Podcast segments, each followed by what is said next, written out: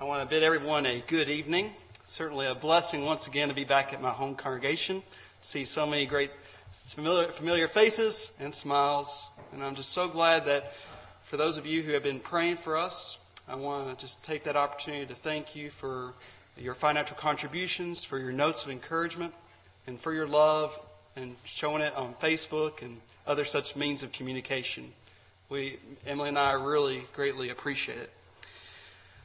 I'd like for us now getting into our lesson tonight on reversing the Tower of Babel. And if you'll be taking your Bibles and turning to Genesis chapter eleven, we will be studying from that passage. When I think about this lesson, I want us to think about the principle of restoration. I think about how we ought to go back to the Bible. The Bible is, of course, God's inspired word. God intends us to become that which is by means of His very word. And it occurs in various spheres. We see that it occurs in our lives and, so to speak, in spirituality. We're to develop a better spiritual level. And, of course, we should grow as a Christian year by year.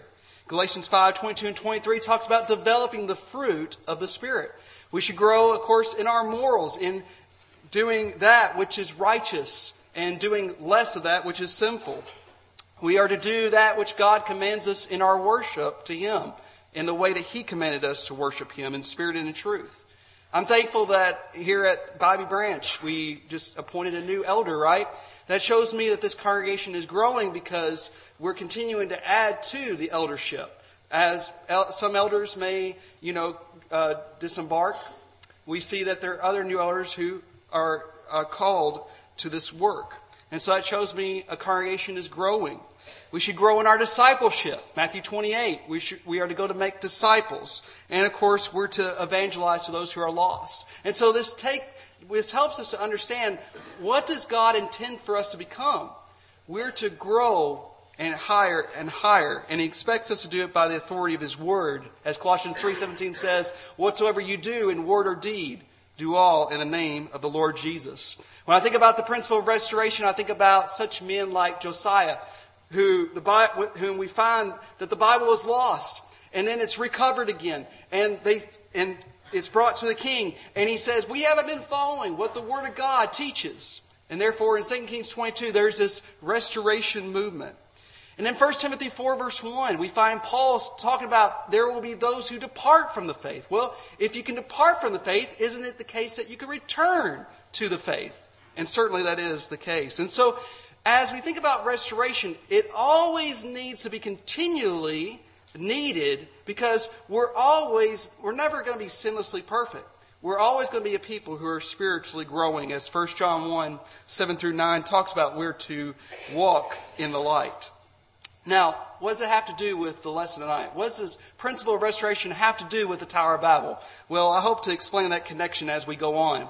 As we uh, look at three points tonight, I want us to take a look at the historicity of Babel. I want us to look at the holiness of God. And then I want us to look at the heavenly reversals. So we were read for our reading tonight, Genesis eleven, one through nine.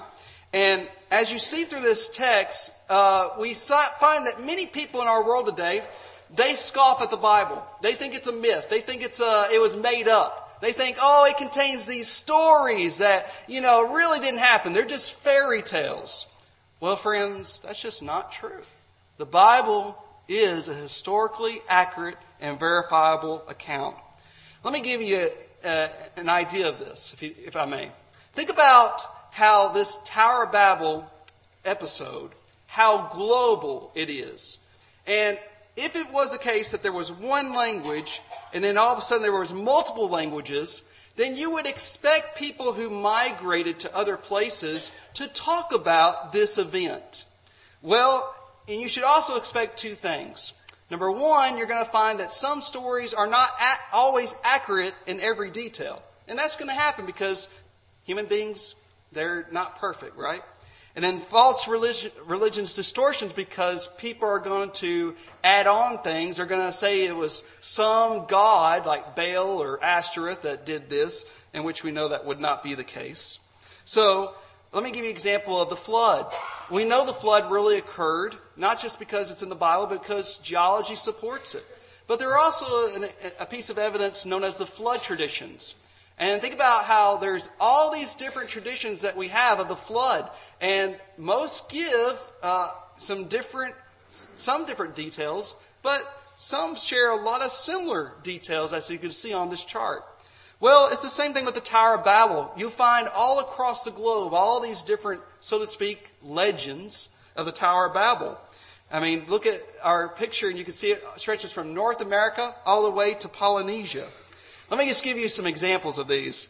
So the Aztec legend says humanity was wiped out by a flood, but one man, this is a good name to give your child if you're naming him, Coxcoxtli, and one woman, Xochiquetzal, escaped in a boat and reached a mountain called Colahucan. They had many children who were dumb until the time when a dove on top of a tree made them the gift of languages. But these differed so much that the children could not understand each other. Now, as you can see, that's a little, that's different from what we see in the Bible. And you can find this in the Maidu natives. Suddenly in the night, everybody began to speak in a different tongue, except that each husband and wife talked the same language. Then he called each tribe by name and sent them off in different directions, telling them where they were to dwell. And then there's one called the Quinches legend. When the tribes multiplied and left their old home to a place called Tulan, here the language changed, and the people sought new homes in various parts of the world as a result of not being able to understand each other. And as you can see, this is found in many other places, and I would like for you to get this book called The Tower of Babel. It's a really good book, and he gives a lot more of these so-called legends. But I want to give you my favorite one, and I want to just go ahead and tell you that Brother Dave Miller, he wrote an article on this, and it's a really good article. And what it was is uh, when we were over in Korea, uh, there's a sister in Christ that told us about this Korean story. And I thought, wow, this would be great to tell Dave Miller since he works in apologetics. And so he took the time to write this article. And I just want to give you the Cliff Notes version of it. Basically, uh, in uh, Korea, when we think about Korea, there was a dynasty known as the Joseon Dynasty. And as you can see here, it was from thirteen ninety-two to eighteen ninety-seven. So over five hundred years almost. And then we find that, you know, Korea was really cut off from the rest of the world. Europeans really thought it was a very mysterious place because they really didn't know about it. So in sixteen fifty-three, there was these Dutchman salesmen who were just sailing along, and they shipwrecked on the island of Jeju. Now, Jeju is an island that's south of South Korea, and I know it's hard to see this, but um, as you can see, this little island right up there uh, is the, where they where they shipwrecked. And they were supposed to be going towards Japan. So they were captured. Uh, here's a better picture of it right here. And there's actually nine churches of Christ that are located there today. So they shipwrecked on this island. There were thirty-six survivors, and the natives took them. They took them and transferred them to the capital of Seoul. And there they were there for thirteen years. Now think about that. And then there were people. Eight survivors who escaped, and one of them was named Hendrik Hamel. Hendrik Hamel was able to tell about his account in Japan. And this is the first Western culture account that we have. And as you can see, this is a statue of him. And on the right, we have, uh, of course, it's written in Dutch, but that's his journal. So he provides this account on religion, and he talks about Confucius monks. And here's what one of the beliefs he mentions about them. Many monks believed that long ago all people spoke the same language. But when a people built a tower in order to climb into heaven, the whole world changed. Very interesting. Very interesting. And of course, that supports the facts, right, of what the Bible teaches. There was at one point one language. But then, sadly, the people constructed this tower, and then their languages, cha- they tried to climb into heaven. It changed. And sadly, it affected the entire world. What can we learn from this first point of the historicity of Babel? I want us to gain the point that we we can know the Bible's always right. It's always right in everything that it talks about. Whether you're talking about science, whether you're talking about history, geography, you name it, it's always right. Because all Scripture is given by the inspiration of God. Second Timothy three sixteen seventeen says. Now, moving on to the holiness of God. We know that the Tower of Babel did occur, but why did it happen? Why did it occur? Well, if you go to Genesis chapter nine, verse one, the Bible says this. Remember, this is right after Noah and his family disembarked from the ark. So God blessed Noah and his sons and said to them, be fruitful and multiply and fill the earth. Well, as you can see, this is kind of the similar language that we find in Genesis one, twenty-six and twenty-seven in regards to Adam and Eve. So there's this recommission, so to speak. Now, since the people, uh, Noah's family were to, so to speak, go into all the world, so to speak. But as you can see, when we were reading Genesis eleven, verse four, the people who were gathered at the Tower of Babel, he says, come, let us build ourselves a city and a tower whose top is in the heavens. Let us make a name for ourselves, lest we be scattered abroad over the face of the whole earth. You see how they're disobeying the command of Genesis nine one? What does this mean for us? Why, why, were, why was this language is given? Well, because three reasons. They rejected God's command. That's simple enough. John fourteen fifteen, Jesus says, if you love me, keep my commandments. There is this connection between love and obedience. And obviously, the people at the Tower of Babel did not have love for God because they were disobedient towards God. They also didn't have any faith because faith comes by hearing and hearing by the word of God. And if you have faith, you're going to trust and obey God's will. So there was rejection of God's command. There's a rejection, a rebellion against God. I mean, here are these people who say, Let, we're going to promote our own name. It's about us. It's not about God. That's very unfortunate. And from all indications, it seems like they're not going to show any signs of repentance. They're not going to change their mind. That leads to a change of heart. That leads to a change of action. So they're not willing to change. But God commands men to repent, but these people aren't show, willing to show any repentance. So what do you do with the people who are so rebellious, who are not willing to change? Well, we see that's why God uh, changed their language from one language to multiple languages. So when we think about the holiness of God, I want us to think about that part of God's character is that He is holy. And we don't, I think, I don't think we emphasize this enough, that God is a holy God. The world needs to have a balanced view of God. We know that God is love. We know that He's merciful and forgiving. But He's also a God of justice. He is a God who will punish the evildoer if they do not repent. Look at Hebrews chapter one, verses eight and nine. Where the Father says to the Son, Jesus Christ, your throne, O God, is forever and ever. A scepter of righteousness is a scepter of your kingdom. You have loved righteousness and hated lawlessness. Therefore, God, your God, has anointed you with the oil of gladness more than your companions. Jesus hates wickedness. Jesus loves righteousness. In Isaiah chapter six, we see the call of ministry of Isaiah. And it says, in the year that King Uzziah died, I saw the Lord sitting on a throne, high and lifted up, and the train of His robe filled the temple. Above it stood seraphim. Each one had six wings. With two he covered his face. With two he covered his feet. And with two he flew. And one cried to another and said, Holy, holy, holy is the Lord of hosts. The whole earth is full of His glory.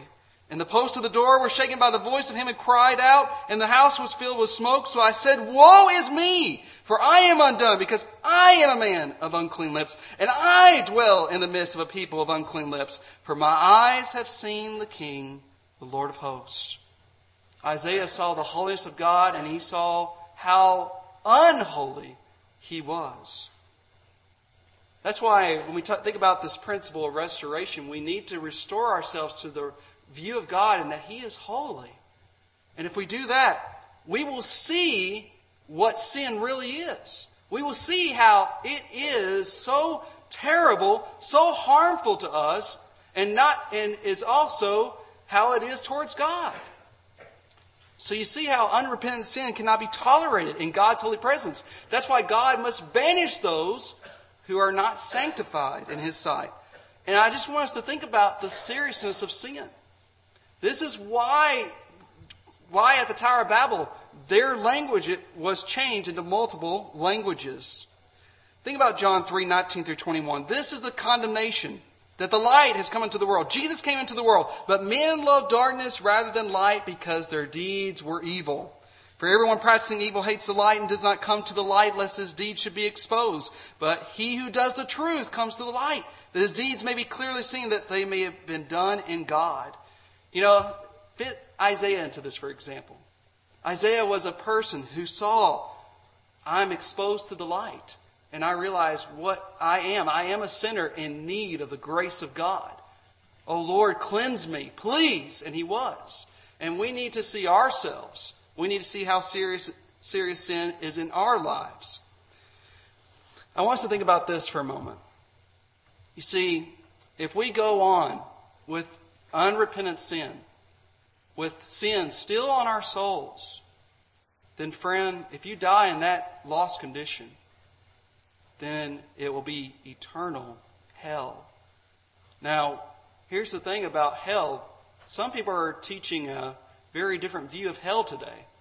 They want to teach what's called annihilation, where basically you go to hell, boom, that's all there is to it.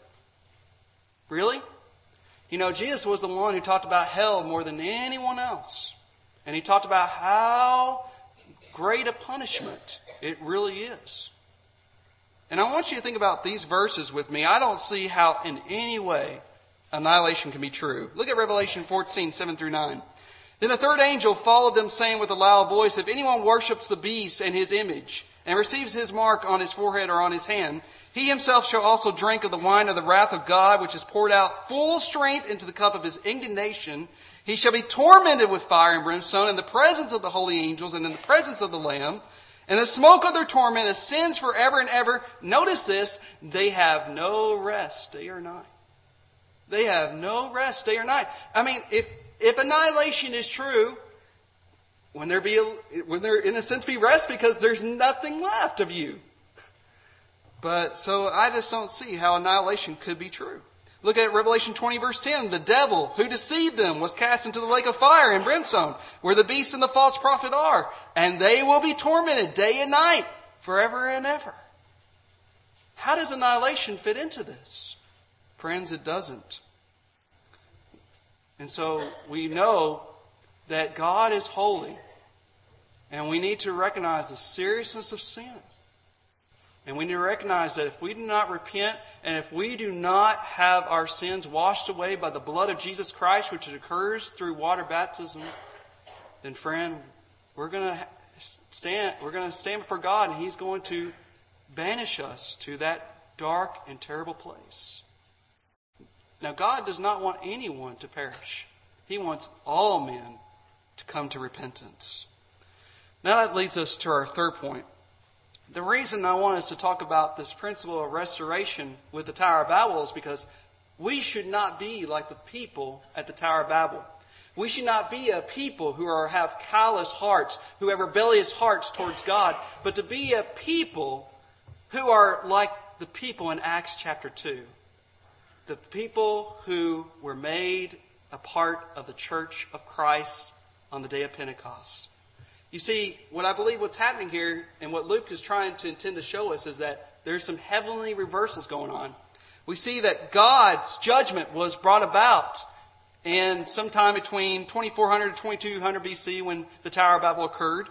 But there's this reversal going on where God's showing His mercy and love and grace in A D thirty. He's showing it in Jerusalem, and it's expanding. The gospel is expanding across the world.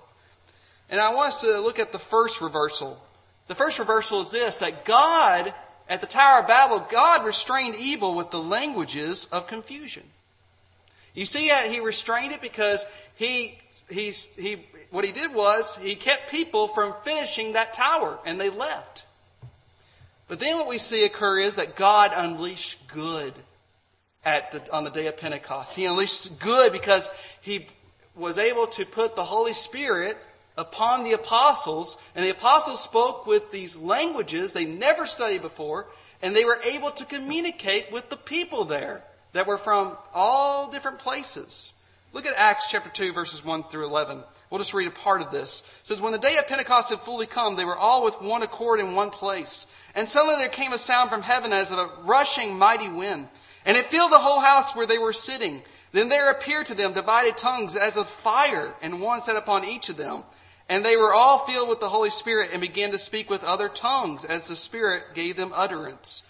That filling the whole house is a very interesting term. It's, kind of, it's used in the Old Testament. First Kings, uh, well, actually in Exodus chapter forty. You remember God's glory came down and dwelt among the people at the tabernacle. God's glory came down in First Kings chapter eight. When Solomon built the temple, God's glory came and dwelt in it. Well, here we have the new temple, God's true temple, Jesus Christ. And in the Holy Spirit, he who is, who is God himself, God's glory, so to speak, is coming down. And so we see the, the temple forming. And it brings about, of course, the apostles into it. And, of course, the three thousand were baptized into Christ and were added to this true and living temple. As we find in First Corinthians three, sixteen and seventeen, we are a part of that temple of the Holy Spirit. And then in verse three, uh, there appeared to them divided tongues as of fire. It's very interesting. This is kind of used in one of these intertestamental books. Uh, there was the book called First Enoch, where in First Enoch, which is not an inspired book, but Enoch saw this uh, very interesting, this temple, this heavenly, this vision of a heavenly temple. And he saw these tongues as of fire. And I think that what Luke is trying to connect to us is that this is the new formed temple that's coming down.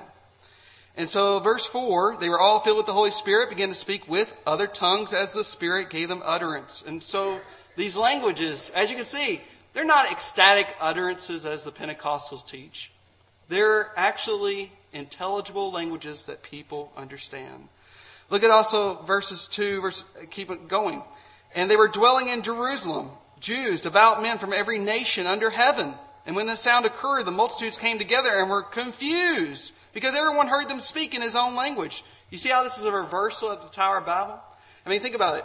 Every nation under heaven. Well, how did the nations form? They formed from Genesis chapter eleven, didn't they? When the we had the new languages, people migrated elsewhere. But now the languages, the sorry, the nations have come together. They're hearing these languages from the apostles. And they, what's funny is they're confused because they're hearing every the apostles speaking in their own language, the wonderful works of God.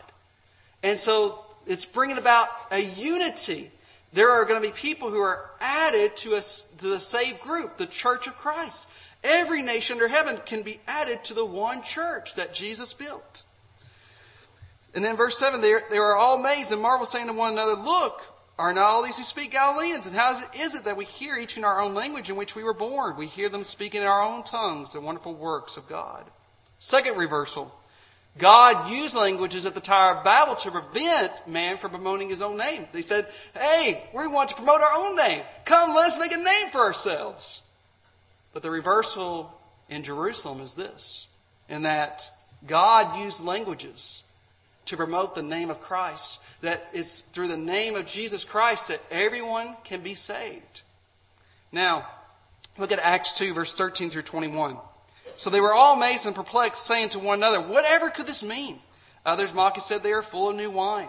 But Peter, standing up with the leaven, raised his voice and said to them, "Men of Judea and all who dwell in Jerusalem, let this be known to you and heed my words, for these are not drunk as you suppose, since it's only the third hour of the day. But this is what was spoken by the prophet Joel. It shall come to pass in the last days, says God, that I'll pour out of my spirit on all flesh. Your sons and your daughters shall prophesy. Your young men shall see visions. Your old men shall dream dreams. And on my maidservants and on my maidservants, I will pour out my spirit in those days, and they shall prophesy. I will show wonders in heaven above, signs in the earth beneath, blood and fire and vapor of smoke. The sun shall be turned into darkness, the moon into blood, before the coming of the great and awesome day of the Lord. And it shall come to pass that whoever calls on the name of the Lord shall be saved." Now that last part in bold, that's been taken out of its context, hasn't it? You can go on Highway fifty-five and you can see, still see a sign there. It's been there for many years. That people, who, whenever they read the sign, they think all you have to do is just call on Jesus' name in prayer, and right then and there, you're saved. Is that what the Bible teaches? Well, as you can see in Acts twenty-two sixteen, look at Ananias. What did he tell Saul? He said, "And now why are you waiting? Arise and be baptized and wash away your sins, calling on the name of the Lord." You see how we call on God's name? It's through baptism. Because you realize you're a person who has been separated from God and you're in need of the blood of Jesus Christ. How can you come into contact with the blood? It's through baptism. That's what God's term of condition is. In First Peter three twenty-one, there is an, also an antitype which now saves us. Baptism, not the removal of the filth of the flesh, but the answer of a good conscience toward God through the resurrection of Jesus Christ. You see, we should be humble enough to say, I am in need of God's grace. I'm in need of Him to save me. And Jesus will. He will do it in baptism. That's what Colossians chapter two, verses twelve and thirteen talk about. Our third reversal from the Tower of Babel, you see, is that proud men tried to build their way above the water in disobedience. Now, this comes from Josephus. He was a Jewish historian in the first century, and sometimes he can get a little carried away and he'll make some exaggerations. And this is what he was writing in regards to the Tower of Babel, but he kind of makes an interesting point, and I just want to bring out this point to show something that we can learn from it. He says, now it was Nimrod who excited them, talking about the people at the Tower of Babel, to such an affront and contempt of God. He was the grandson of Ham, the son of Noah, a bold man of great strength of hand. He persuaded them not to ascribe it to God as if it was through his means they were happy, but to believe that it was their own courage which procured that happiness. He also gradually changed the government into tyranny, seeing no other way of turning men from the fear of God, but to bring them into a constant dependence upon his power. He also said he would be revenged on God if he should have a mind to drown the world again. For that he would build a tower too high for the waters to be able to reach. So according to Josephus, Nimrod, he wanted to build this tower. So, hey, if God sends a global flood again, hey, this, this tower will be so high, it won't be able to drown us. Well, there's something we can learn from this, friends. Is that in Acts chapter two, there were humble men who were dependent upon God, who in, were in need of salvation. And what they did was they were plunged beneath the water in faith and obedience. Look at Acts chapter two, verses thirty-seven through forty-one. Now when they heard this, they were cut to the heart and said to Peter and the rest of the apostles, men and brethren, what shall we do? Peter said to them, repent. Let every one of you be baptized in the name of Jesus Christ for remission of your sin, of sins, and you shall receive the gift of the Holy Spirit. And in verse forty-one, then those who gladly received his word were baptized, and that day about three thousand souls were added to them. And then our fourth reversal. The fourth reversal is this. At the Tower of Babel, there was rebellion of man was brought to an end for a little while, right? Because people are still rebellious back then and even today. But we see as a case that there was a reversal that took place in Pentecost. And that is that God's work through Christ had begun and is still continuing even today. Look at Acts two, verse forty-two. It says, they continued, those who were baptized, they continued steadfast in the apostles' doctrine and fellowship, and the breaking of bread and in prayers. So continuing daily with one accord in the temple and bringing bread from house to house, they ate their food with gladness and simplicity of heart, praising God, having favor with all the people. And the Lord added to the church daily those who are being saved. You realize how simple it is to understand what the early church did? So simple. I don't see why people try to make this so complicated. We are to continue steadfast in the apostles' doctrine. Why? Because they were inspired by the Holy Spirit himself. First Corinthians chapter two. And that's why we're to give heed to them, because they were under direct guidance by the Holy Spirit. And it also in fellowship. We're in fellowship with those who are in Christ, with those who have obeyed the true gospel of salvation. In the breaking of bread, it's obviously a, what is referring to a, the Lord's Supper. In fact, the original Greek has in the breaking of the bread. And so, according to Acts twenty, verse seven, we gather together to partake of the Lord's Supper every Sunday, only on Sunday, because that's what our Lord commands. And it's great to know we have that fellowship with each other when we're partaking of that great memorial feast. And then we're to do it, so we're to pray together. And that what a Christian family does, we pray together. and we're to also have fellowship with one another, and we're to be a light in our shining in, that's shining in our community. We're to have favor with the people so that we can influence them to become just Christians. And so, as you can see, at the Tower of Babel, unfortunately there was confusion. Unfortunately there was discord. There was this division. There was the development of nations. But now we see the nations are brought together. And they were brought together through the one church that Jesus built. And that work still continues today in Nicaragua. It still continues today in Korea. And in, even here. Let us continue to do that through what God has commanded us today. And so I want to ask you this question. And I want you to really honestly think about this. Think about what we've talked about. We want to be a people who go back to the Word of God. And if we're that kind of people, we're going to be the people like on the day of Pentecost. We're not going to be like the people at the Tower of Babel who were rebellious, who were prideful.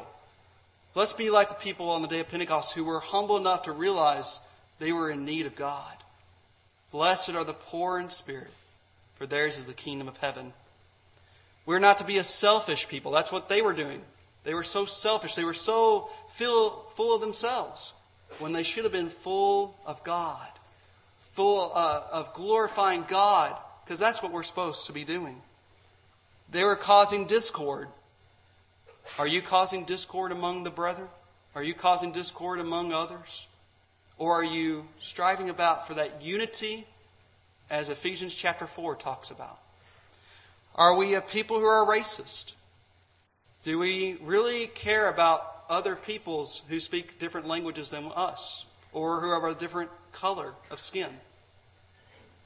As we can see through history, there are people who have always been prejudiced, but we're to be a people who love everyone because we're made in God's image. Are we promoting our own name? Or are we going to promote the name of Jesus Christ? Are we going to show rebellion against God? Or are we going to show obedience towards God? The choice is up to you. The decision is yours. Please don't be like the Tower of Babel. Please be like the people on the day of Pentecost who were added to the church. You can obey the gospel tonight like they did in Acts chapter two. Believe on Jesus Christ as your Savior. Repent of your sins, confess your faith in Him, and be baptized. Or maybe you're a child of God and you realize your life is not right. Please, make it right. While together we stand and sing the invitation song.